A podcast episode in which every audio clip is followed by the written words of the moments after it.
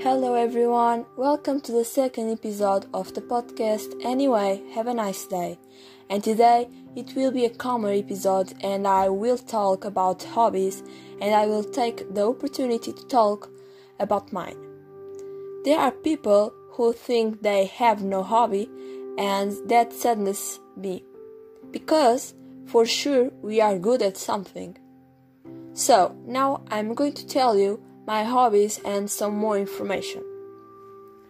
My favorite hobby is music because it is an art that is equally expressed all over the world, and it maintains a relationship that is superior to the love between two people. Music can improve a person's self-esteem, cheer us up, or we can just listen it and see everything that it has to say.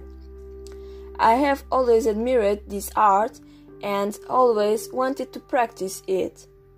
Initially, I had flute, piano, and music training classes here at school, at the music center for a year. Now, I do it at the conservatory in Cascais, where I have involved a lot and learned a lot. Last year, I had piano and music training classes and I decided to switch to flute lessons and continue with music training classes, which would give me more advantage and I have classes once a week on Friday with the respective teachers.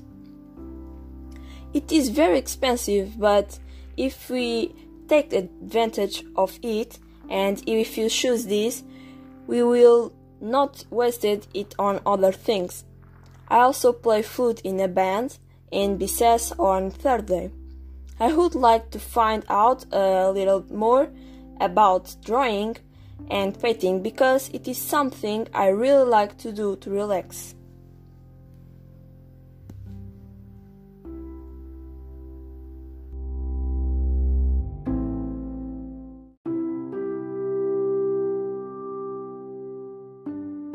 That's it, guys. I can only thank you so much for watching. I hope you enjoyed the episode. Until next time, stay safe and goodbye.